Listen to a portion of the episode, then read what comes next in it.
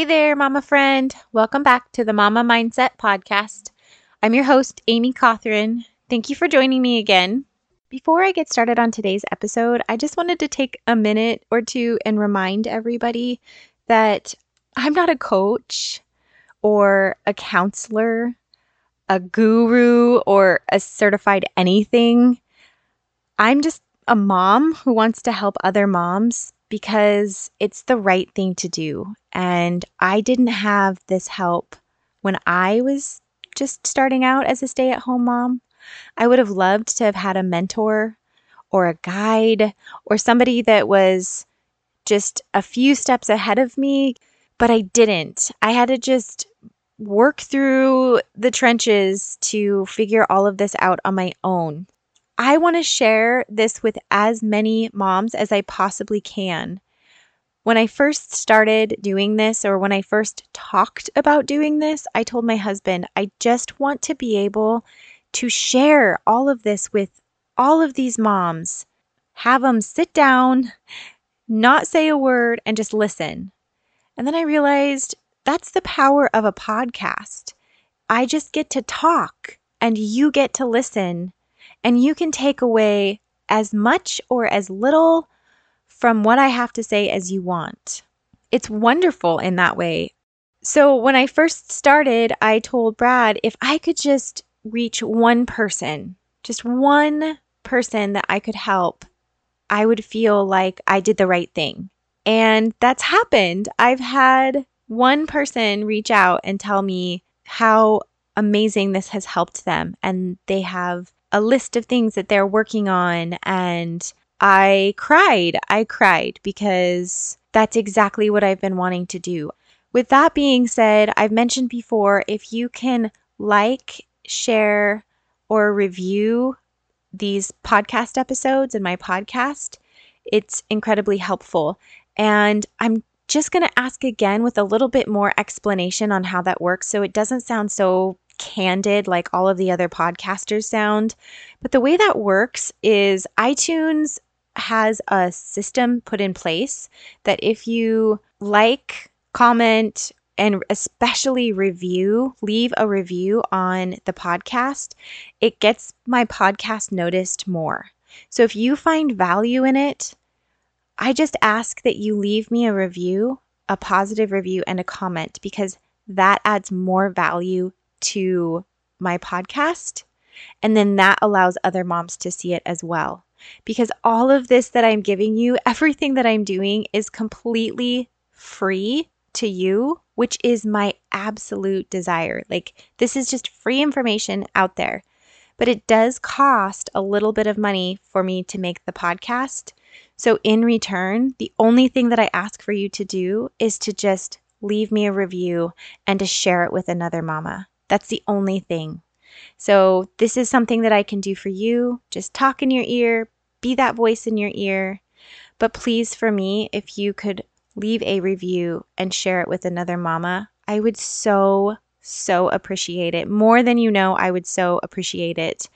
I'm new to this entire gig, and getting this out there in a cost-effective way is challenging. There is a ton of information on how I could do it if I paid a lot of money, and I just don't want to do that. I just am not at a place that I can do that. So I'm really counting on my friends and followers to help me with that. I would just really appreciate it. It just takes, I don't know, like a minute.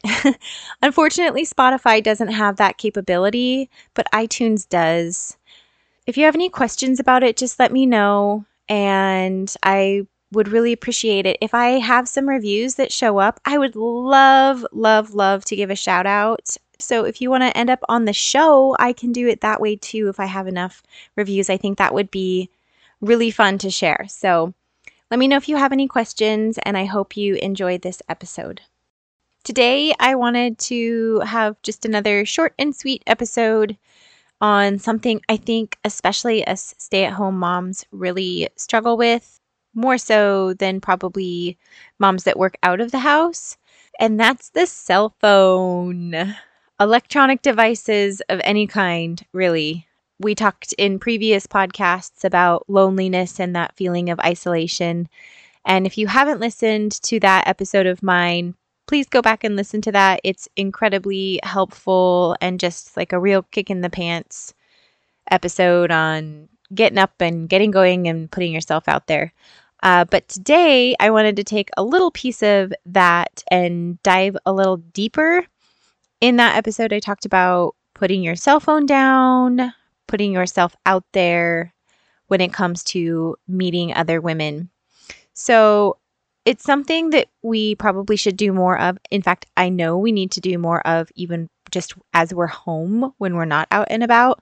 I was recently chatting with a friend who's been listening to the podcast, and she told me how many hours a day she's on her phone. You know, she said, I'm on my phone for four and a half hours a day. What is that? Was her message to me. And honestly, she is so not alone. And I told her that. When you really take a step back and realize how many hours a day you are on your phone, it is sickening. It makes my stomach turn. It makes me nauseous. I mean, it's just like, what the fuck? Why are we doing that? And we don't even realize it.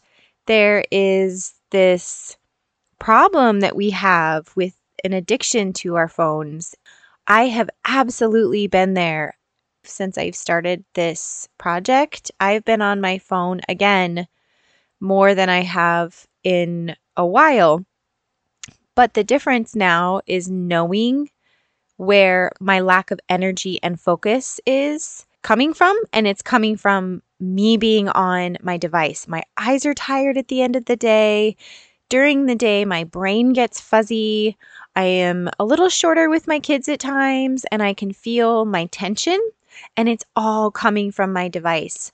So what are some of the things that we could do as moms to be bigger than that? How do we become bigger than our phones and take back charge of our time as individuals? And one of the things that I have done in the past is actually sent my phone with my husband, because I have been so wrapped up in using my phone for so many things that I feel almost lost without it. I, I feel like this almost panic attack, a sense of anxiety if I don't have my phone around. And that's a problem. And I know that that's a problem. And I'm a confident enough person to admit that I know that it's a problem. But I also know that there are so many of us out there that have the same problem. I would guesstimate that probably ninety-five percent of us have been there or are there currently. So I have sent my phone with my husband. He takes it for the day. We do have a landline in case of emergencies because we live in a rural area. Now, if you don't live in a rural area and you don't have a landline, you'll still be just fine. There's things that you can do in case of an emergency. If anybody really needs to get a hold of you, they can get a hold of you. If you can trust yourself to put your phone completely away for the day, put it on airplane mode, stick it in a drawer. You can look at it later that night or give yourself a solid twenty-four hours of not touching it. There is not going to be an urgent enough phone call that comes through in twenty-four hours. Lots and lots of people do this, you guys. They do a weekly detox and they take it and they just set it aside. There is also a bunch of apps out there that you can download that forces you to limit the amount of time that you're on certain applications. Like it limits the amount of time that you're allowed on Facebook and Instagram and, and things like that. I know Pinterest is a really big one for women. In fact, there for a while, I didn't even have it on my phone because it just made me feel like shit. It made me feel like I was not living up to what everybody else was doing. And that wasn't the case. I was spending more time looking at Pinterest, feeling bad about myself because I wasn't doing all these arts and crafty things with my kids or upcycling furniture or whatever. But I was spending more time focusing on that than actually getting off of my phone and doing something. So I really put Pinterest away a few years ago, and I rarely, rarely look at it. We just, we don't do a lot of that kind of stuff, and it doesn't really bring me joy. It just makes me pin hundreds and hundreds of different things into stuff that I'm going to do later. And then pretty soon I have this folder jam-packed full of shit that I'm never going to do. And then I just feel guilty about not getting any of it done, which is ridiculous. So I let go of all of that. I let that go. I got off Pinterest. So there's one step towards less phone time. And you can download apps that limit the amount of time that you're on other social platforms. The happiest and most clear-minded I've been is when I really set those boundaries and I limit those things for myself. It is so, so healthy. I have set myself some hard and fast rules now that I have these devices and these platforms that I'm utilizing to reach you guys. There's going to be days where I don't check or respond at all.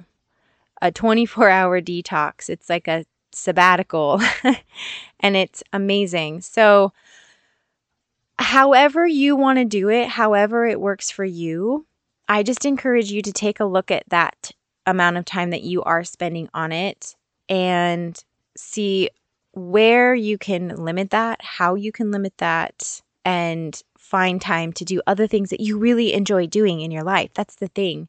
If you say no to something, you can say yes to something else. If you say yes to something, that means you're saying no to something. Let me explain that a little bit better. If you say yes to your phone every single time you pick it up or look at it, you are saying no to the possibilities that could change your life or improve your life. If you say no to your phone, you are saying yes to open and free time. You're saying yes to time spent focusing on ways to better your life. I hope that's making sense for you. I also want to remind you that your children, our children, are watching every move we make. Whether or not you think they're paying attention, they are. I guarantee it. They see you on your phone all the time. What's going to happen to them? Are they going to understand boundaries and limitations with our phone? Are we modeling good behavior for them to learn from? Probably not. I know that I still have work to do on it, and I have my husband. We really kind of work together to keep each other in check in a respectful manner. Please remember that, in a respectful manner. We are each other's checks and balances. If we're playing a family game, phones have to get set aside. They are not allowed at all during family dinner time or meals. There's definitely other areas where we can work on and get a little tighter, and that's something we've been discussing a lot lately, especially as the kids are getting older. Gracie will be seven this year, so they're really, really observant of everything that we're doing. And it's just a time sucker, and it doesn't make us feel good. So I just encourage you to set some boundaries within your family household. There's a lot of families out there that have um, device stations where they walk in the door and their devices get put somewhere specific, and that's where they stay. They have phone time or device time, time set aside specifically to check messages and things like that. I know a lot of people that um, have their emails shut off on the weekend so they can one hundred percent focus on family time. There are a lot of, lot, a lot of examples out there for you to look up and research. I'm not going to go into all of them today because that is something, that is a journey I feel like you need to go on yourself. Those are just, these are just a couple of the examples and things that we do as a family. So what this means for you is you just need to really evaluate your phone time, your phone usage. set it aside. In my podcast on Monday, I mentioned that I used to hang up my laundry outside to air dry, and I loved it because I couldn't check my phone. I didn't take my phone with me. We weren't watching T V while we were folding clothes. We were outside in the sunshine, in the weather. My hands were busy and the kids would play. It would take us, you know, ten, fifteen minutes to do that, and the kids would have ten or fifteen minutes of outside time in addition to whatever else outside time they had that day. So staying busy is a huge way to be off of your phone. Being busy with your hands is a great way to be off your phone. But the very first step is just being conscientious of it. We subconsciously make the decision to pick up our phones all the time. And this is this is just a reaction. It's just a subconscious reaction, and we just do it without thinking about it.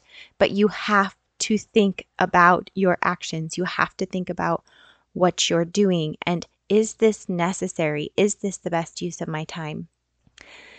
But the comfort is that we are all in that same place. We are all struggling in navigating this new technological world that we live in, and being aware of these struggles, how they affect our brains and our moods and our time and everything is new. This is a very new thing for a lot of people, you guys. So don't feel like you have to have it perfected or figured out right away. Just know, just realize that you have to make the effort and you have to become conscientious of what you're doing, because it is a problem for a lot of us. It is a problem.